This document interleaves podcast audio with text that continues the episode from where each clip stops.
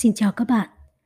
Thật nhanh quá, một tuần nữa lại trôi qua, chúng ta lại gặp nhau trong bản thu âm số 10.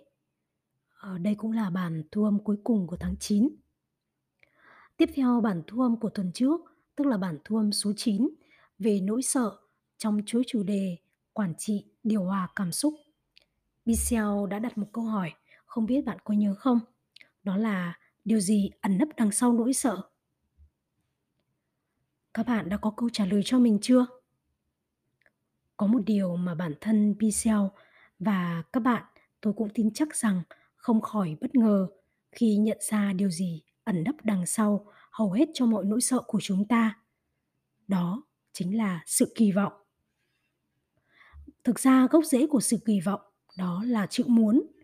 Chúng ta muốn được thành công, muốn được yêu thương, chúng ta muốn được an toàn và chúng ta muốn có tiền thì đương nhiên sự kỳ vọng, sự mong muốn càng lớn, chúng ta càng đặt nhiều tâm huyết thì chúng ta càng sợ.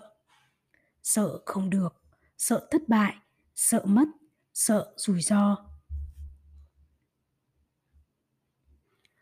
Nếu nói như vậy, có thể bạn sẽ cho rằng chả nhẽ không muốn hay đừng kỳ vọng nữa thì sẽ chẳng còn sợ nữa. Đúng mà cũng không đúng. Đúng ở chỗ, không có cái này thì đúng là không có cái kia.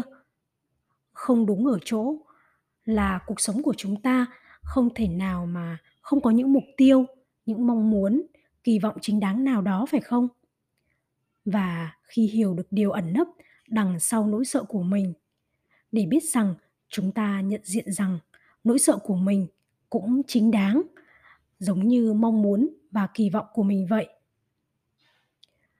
Vậy thì đừng mong muốn, kỳ vọng, xong rồi lại trốn tránh và chối bỏ nỗi sợ.